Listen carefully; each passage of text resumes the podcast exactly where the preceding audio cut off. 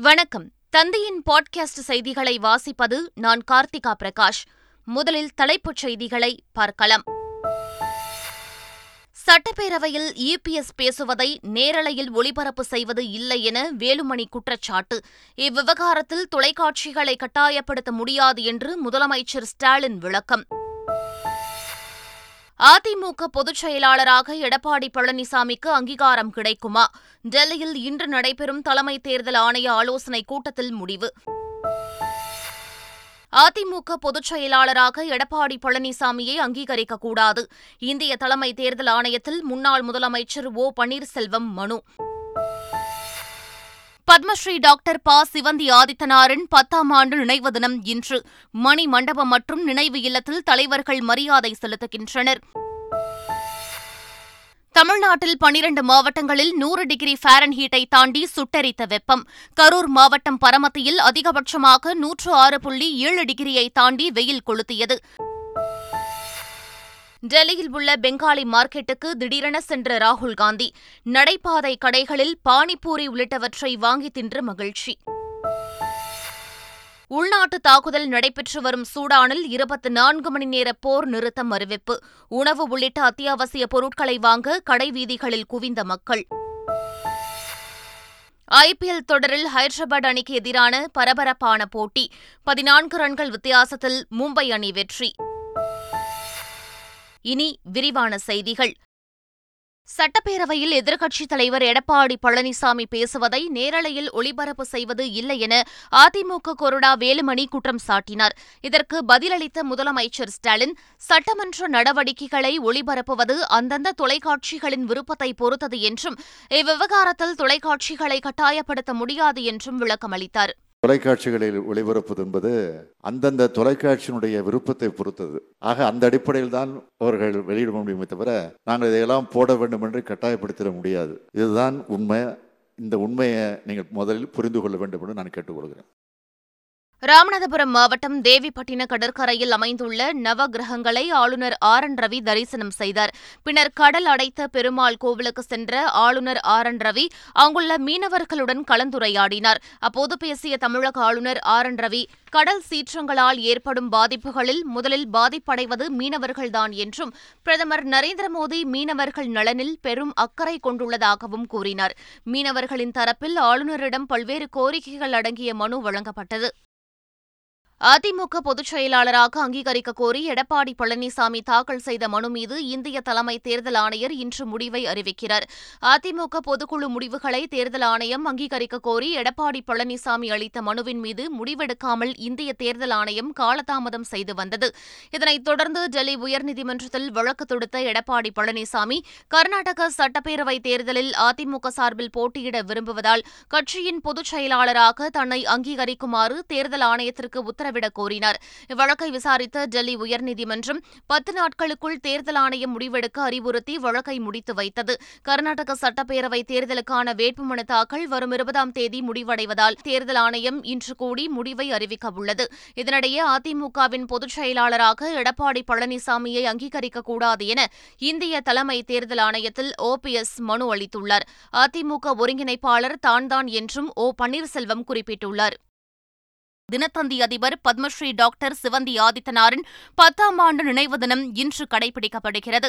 இதனையொட்டி சென்னை போயஸ் கார்டனில் உள்ள அவரது நினைவு இல்லத்தில் அரசியல் தலைவர்கள் மட்டுமின்றி பல்வேறு தரப்பினர் அஞ்சலி செலுத்த உள்ளனர் மேலும் பல்வேறு இடங்களில் நலத்திட்ட உதவிகள் வழங்கப்பட உள்ளன உலக கல்லீரல் தினத்தை முன்னிட்டு சென்னை மெரினா கடற்கரையில் உருவாக்கப்பட்ட கல்லீரல் வடிவ மணல் சிற்பத்தை அமைச்சர்கள் உதயநிதி ஸ்டாலின் மா. சுப்பிரமணியன் ஆகியோர் திறந்து வைத்தனர். பின்னர் பேசிய அமைச்சர் உதயநிதி ஸ்டாலின் கல்லீரல் வடிவ மணல் சிற்பத்தை வடிவமைத்திருக்கும் சுதர்சன் பட்நாயக் தலைச்சிறந்த மணல் சிற்ப கலைஞர் என்றும் அவருடைய மணல் சிற்பங்கள் மக்கள் மனதில் நிச்சயமாக நிற்கும் என்றும் கூறினார். நொச்சிக்குப்பம் மீனவர் விவகாரத்தில் நீதிமன்றத்தின் தீர்ப்பை எதிர்த்து அரசே மேல்முறையீடு செய்ய வேண்டும் என விடுதலை சிறுத்தைகள் கட்சியின் தலைவர் திருமாவளவன் வலியுறுத்தியுள்ளார். சென்னை நொச்சிக்குப்பம் பகுதியில் கடைகளை அப்புறப்படுத்துவதற்கு எதிர்ப்பு தெரிவித்து கடந்த இரண்டு நாட்களாக மீனவர்கள் போராட்டம் நடத்தி வருகின்றனர். இந்நிலையில் இந்த போராட்டத்திற்கு விடுதலை சிறுத்தைகள் கட்சியின் தலைவர் தொல் திருமாவளவன் நேரில் சென்று ஆதரவு தெரிவித்தார். பின்னர் செய்தியாளர்களிடம் பேசிய அவர் காலம் காலமாக இங்கு வாழ்ந்து வரும் மீனவ மக்களின் வாழ்வாதாரத்தை சிதைக்க முயல்வது இயற்கை நீதிக்கு புறம்பானது என கூறினார். தமிழ்நாடு அரசு பணியாளர் தேர்வாணையத்தால் நடத்தப்பட்ட குரூப் டூ முதன்மை தேர்வின் முடிவுகள் வரும் டிசம்பர் மாதம் வெளியிடப்படும் என அறிவிக்கப்பட்டுள்ளது. குரூப் ஒன் முதல்நிலை தேர்வின் முடிவுகள் இம்மாதத்திற்குள் வெளியாகும் எனவும் டிஎன்பிஎஸ்சி தெரிவித்துள்ளது. கிருஷ்ணகிரி அருகே ஆணவ கொலை தொடர்பாக கைது செய்யப்பட்ட தண்டபாணி சேலம் மத்திய சிறையில் அடைக்கப்பட்டார்.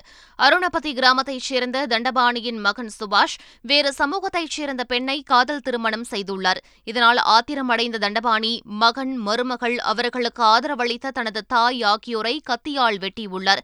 இதில் தண்டபாணியின் மகனும் தாயும் உயிரிழந்தனர். இதனையடுத்து கைது செய்யப்பட்ட தண்டபாணியை போலீசார் ஊத்தங்கரை நீதிமன்றத்தில் ஆஜர்படுத்தினர். நீதிமன்ற உத்தரவின்படி அவர் சேலம் மத்திய சிறையில் அடைக்கப்பட்டார். கொடைக்கானல் குணா குகையில் நடைபெற்ற படப்பிடிப்பு தொடர்பாக வனத்துறை உயர் அதிகாரிகள் விசாரணை மேற்கொண்டனர். வனத்துறையின் கட்டுப்பாட்டில் உள்ள குணா குகையில் சில மாதங்களுக்கு முன்பு மலையாள திரைப்படத்தின் படப்பிடிப்பு நடைபெற்றது. இந்நிலையில் குணா குகையில் தடை செய்யப்பட்ட பகுதியில் அப்படப்பிடிப்பு நடைபெற்றதாக புகார் எழுந்துள்ளது. இதனையடுத்து உதவி தலைமை வன பாதுகாவலர் உள்ளிட்ட வனத்துறையின் உயர் அதிகாரிகள் குணா குகையில் ஆய்வு மேற்கொண்டனர். மேலும் இவ்விவகாரத்தில் சம்பந்தப்பட்ட வனத்துறை அதிகாரிகளிடம் அவர்கள் விசாரணை மேற்கொண்டனர். நாகர்கோவிலில் உள்ள தனியார் உணவகத்தில் கெட்டுப்போன சிக்கன் வழங்கியதாக வாடிக்கையாளர் ஒருவர் புகார் தெரிவித்துள்ளார். சித்திரங்கோடு பகுதியைச் சேர்ந்த விஜு என்பவர் தனது மனைவியுடன் அந்த உணவகத்திற்கு பிரியாணி சாப்பிட சென்றபோது அங்கு வழங்கப்பட்ட சிக்கன் பிரியாணியில் துர்நாற்றம் வீசியதாக கூறப்படுகிறது. இதுகுறித்து கடை ஊழியர்களிடம் கேட்டபோது அலட்சியமாக பதில் சொன்னதாக விஜு தெரிவித்தார். மாவட்ட உணவு பாதுகாப்புத்துறை அதிகாரியை தொடர்பு கொண்டு புகார் அளித்தும் அலட்சியமாக பதில் கூறியதாக விஜு குற்றம் சாட்டியுள்ளார். சிவகங்கை மாவட்டம் மானாமதுரையில் நாட்டு துப்பாக்கிகளை வைத்திருந்த ஐந்து பேரை காவல்துறையினர் கைது செய்தனர். போலீசார் வாகன சோதனையில் ஈடுபட்டபோது ஒரு சரக்கு வாகனத்தை நிறுத்தி சோதனை செய்தபோது அதில் இரண்டு நாட்டு துப்பாக்கிகள் இருந்தது கண்டுபிடிக்கப்பட்டது. வாகனத்தில் வந்த ஐந்து பேரிடம் விசாரிக்கையில் காட்டுப் பன்றிகளை சுட உரிய அனுமதியின்றி துப்பாக்கிகளை வைத்திருந்ததாக தெரிவித்தனர். இதையடுத்து அவர்களை கைது செய்த காவல்துறையினர் துப்பாக்கிகளையும் பறிமுதல் செய்தனர். திருப்பூரில் போலி நகைகளை அடமானம் வைத்து எண்பது லட்சம் ரூபாய் கையாடல் செய்த வங்கி மேலாளர் உட்பட மூன்று பேர் கைது செய்யப்பட்டுள்ளனர். அவினாசி ரோடு பகுதியில் உள்ள ஒரு தனியார் வங்கி மேலாளர் சிவா உதவி மேலாளர் பிரபு மற்றும் மார்க்கெட்டிங் எக்ஸிகியூட்டிவ் விஸ்வநாதன் ஆகியோர் தங்க நகை கடன் பெற்ற வாடிக்கையாளரின் கடனை செலுத்தி நகையை திருப்பியுள்ளனர். பின்னர் வங்கியில் போலி நகைகளை வைத்து எண்பது லட்சம் ரூபாயை கையாடல் செய்துள்ளனர். இதுகுறித்து வங்கியின் மண்டல மேலாளர் அளித்த புகாரின் பேரில் மூன்று பேரையும் போலீசார் கைது செய்தனர். சென்னையில் மது அருந்தி வாகனம் ஓட்டிய இளைஞர் தனது மனைவியை வரவழைத்து போலீசாரை தாக்கிய சம்பவம் அரங்கேறியுள்ளது. சென்னை சூளைமேடு பகுதியைச் சேர்ந்த சத்யராஜ் என்பவர் நண்பருடன் நள்ளிரவு மது அருந்திவிட்டு வாகனத்தில் சென்றுள்ளார். வழியில் போலீசார் சத்யராஜை மறித்து சோதனை நடத்தியபோது பிரீத் அனலைசர் சோதனைக்கு எதிர்ப்பு தெரிவித்த சத்யராஜ் மற்றும் அவரது நண்பர் போலீசாருடன் வாக்குவாதத்தில் ஈடுபட்டனர். வாக்குவாதம் முற்றவே தனது மனைவியை வரவழைத்த சத்யராஜ் மனைவி மற்றும் நண்பர் மூலம் போலீசாரை தாக்கியுள்ளனர். காயம் காயமடைந்த காவலர் வெள்ளதுரை அளித்த புகாரின் அடிப்படையில் சத்யராஜ் அவரது மனைவி அக்ஷயா மற்றும் வினோத்குமார் ஆகிய மூன்று பேரை காவல்துறையினர் கைது செய்தனர். கோவையில் சிறையில் கைதி உயிரிழந்தது தொடர்பாக போலீசார் விசாரணை நடத்தி வருகின்றனர். கோவை கருமத்தம்பட்டியைச் சேர்ந்த மாதேஸ்வரன் என்பவர் போக்சோ வழக்கில் கைது செய்யப்பட்டு கோவை மத்திய சிறையில் அடைக்கப்பட்டிருந்தார். இந்நிலையில் அவருக்கு மூச்சு திணறலும் வலிப்பு நோயும் ஏற்பட்டுள்ளது. இதனையடுத்து சிறை மருத்துவமனையில் முதலுதவி அளிக்கப்பட்ட பின்னர் மேல் சிகிச்சைக்காக அவர் கோவை அரசு மருத்துவமனைக்கு அனுப்பி வைக்கப்பட்டுள்ளார். அங்கு மாதேஸ்வரனை பரிசோதித்த மருத்துவர்கள் அவர் ஏற்கனவே இறந்துவிட்டதாக தெரிவித்துள்ளனர். இந்த சம்பவம் குறித்து காவல்துறையினர் வழக்கு பதிவு செய்து விசாரணை மேற்கொண்டு வருகின்றனர். தமிழ்நாட்டின் பனிரண்டு மாவட்டங்களில் மீண்டும் நூறு டிகிரி ஃபாரன்ஹீட்டை தாண்டி வெயில் கொளுத்தியதால் மக்கள் அவதியடைந்துள்ளனர். அதிகபட்சமாக கரூர் மாவட்டம் பரமத்தியில் நூற்று ஆறு புள்ளி ஏழு பூஜ்ஜியம் டிகிரி ஃபாரன்ஹீட் வெயில் கொளுத்தியது. மேலும் சேலத்தில் நூற்று ஆறு புள்ளி ஒன்று ஆறு டிகிரி ஈரோட்டில் நூற்று ஐந்து டிகிரி வேலூரில் நூற்று நான்கு புள்ளி ஐந்து நான்கு டிகிரி ஃபாரன்ஹீட் வெயில் பதிவானது. இதேபோல் திருச்சி திருப்பத்தூர் திருத்தணி மதுரை கோவை தஞ்சை ஆகிய ஊர்களிலும் நூறு டிகிரியை தாண்டி வெயில் வாட்டியது.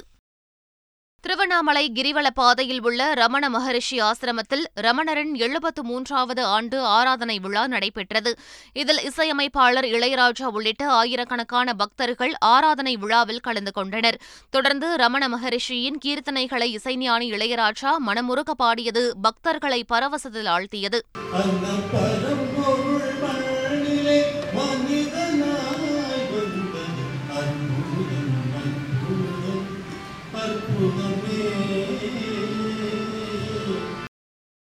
காங்கிரஸ் கட்சியின் முன்னாள் தலைவர் ராகுல் காந்தி டெல்லி பெங்காலி மார்க்கெட் பகுதிக்கு திடீரென சென்றார். அங்குள்ள நடைபாதை கடைகளில் ஆளுற்றிக்கி பானிபூரி தர்பூசணி உள்ளிட்டவற்றை ராகுல் காந்தி வாங்கி தின்று மகிழ்ந்தார்.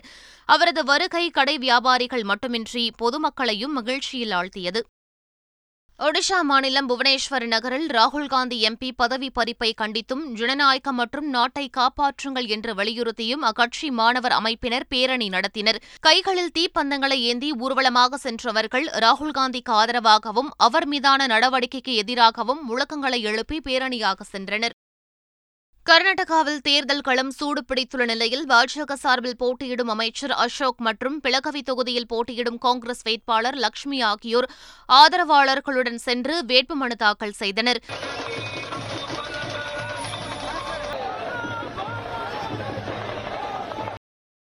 ஜார்க்கண்ட் மாநிலத்தைச் சேர்ந்த மாவோயிஸ்ட் அமைப்பின் முக்கிய நிர்வாகி கேரளாவில் கைது செய்யப்பட்டுள்ளார்.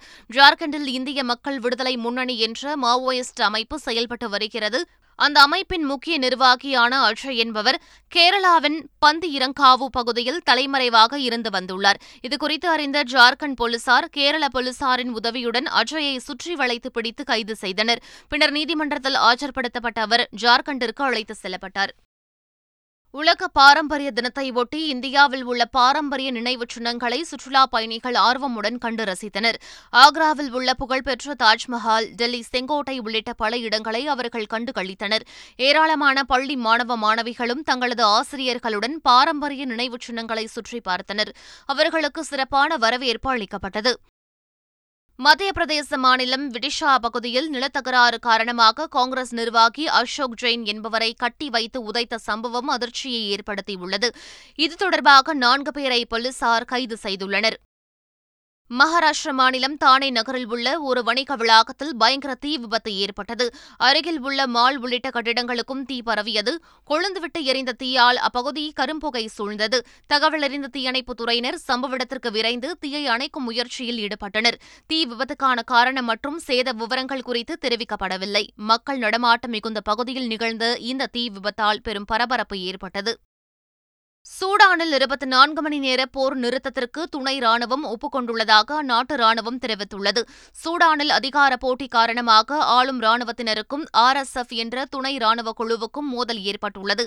இதனால் இருதரப்புக்கும் இடையே கடுமையான சண்டை நடைபெற்று வருகிறது. தலைநகர் கர்த்தூமில் குண்டுவீச்சு தாக்குதல்கள் தொடர்ந்து வருகின்றன. உள்நாட்டுப் போரால் சூடான் மக்கள் அச்சத்தில் ஆழ்ந்துள்ள நிலையில் நேற்று மாலை ஆறு மணி முதல் இருபத்தி நான்கு மணி நேர போர் நிறுத்தத்திற்கு துணை ராணுவ குழு ஒப்புக்கொண்டுள்ளதாக சூடான் ராணுவ தளபதி தெரிவித்துள்ளார். இதனை துணை ராணுவ குழு தலைவரும் ஒப்புக்கொண்டுள்ளதாக தெரிவிக்கப்பட்டுள்ளது. போர் நிறுத்தத்தை அடுத்து மக்கள் கடைக்கு சென்று தேவையான உணவுப் பொருட்களை வாங்கி செல்கின்றனர். சூடானில் கடந்த நான்கு நாட்கள் நடைபெற்ற தாக்குதலில் நூற்று எண்பத்தைந்து பேர் உயிரிழந்துள்ளதாகவும் ஆயிரத்து எண்ணூற்றுக்கும் மேற்பட்டோர் காயமடைந்துள்ளதாகவும் தகவல் வெளியாகியுள்ளது. ஐபிஎல் தொடரில் ஹைதராபாத் அணியை வீழ்த்தி மும்பை அணி ஹாட்ரிக் வெற்றியை பதிவு செய்துள்ளது. ஹைதராபாத்தில் நேற்றிரவு நடைபெற்ற ஐபிஎல் தொடரின் இருபத்தைந்தாவது ஆட்டத்தில் மும்பை ஹைதராபாத் அணிகள் மோதின. முதலில் பேட்டிங் செய்த மும்பை அணி இருபது ஓவர்களில் நூற்று தொன்னூற்றி இரண்டு ரன்கள் எடுத்தது. பின்னர் களமிறங்கிய ஹைதராபாத் அணி பதினான்கு ரன்கள் வித்தியாசத்தில் தோல்வியடைந்தது. இப்போட்டியில் வெற்றி பெற்றதன் மூலம் மும்பை அணி நடப்பு ஐபிஎல் தொடரில் ஹாட்ரிக் வெற்றியை பதிவு செய்துள்ளது. மீண்டும் தலைப்புச் செய்திகள். சட்டப்பேரவையில் இபிஎஸ் பேசுவதை நேரலையில் ஒளிபரப்பு செய்வது இல்லை என வேலுமணி குற்றச்சாட்டு. இவ்விவகாரத்தில் தொலைக்காட்சிகளை கட்டாயப்படுத்த முடியாது என்று முதலமைச்சர் ஸ்டாலின் விளக்கம்.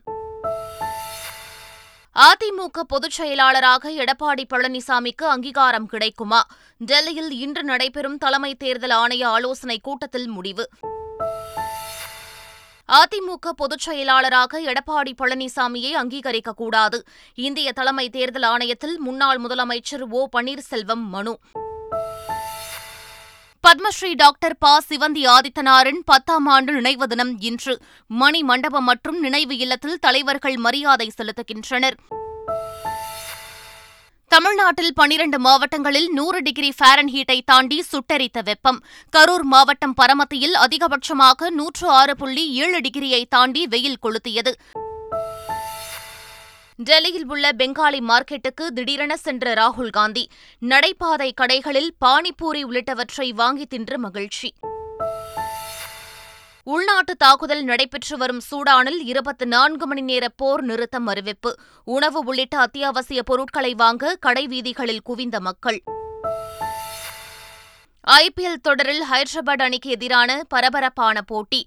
பதினான்கு ரன்கள் வித்தியாசத்தில் மும்பை அணி வெற்றி. இத்துடன் பாட்காஸ்ட் செய்திகள் நிறைவடைந்தன. வணக்கம்.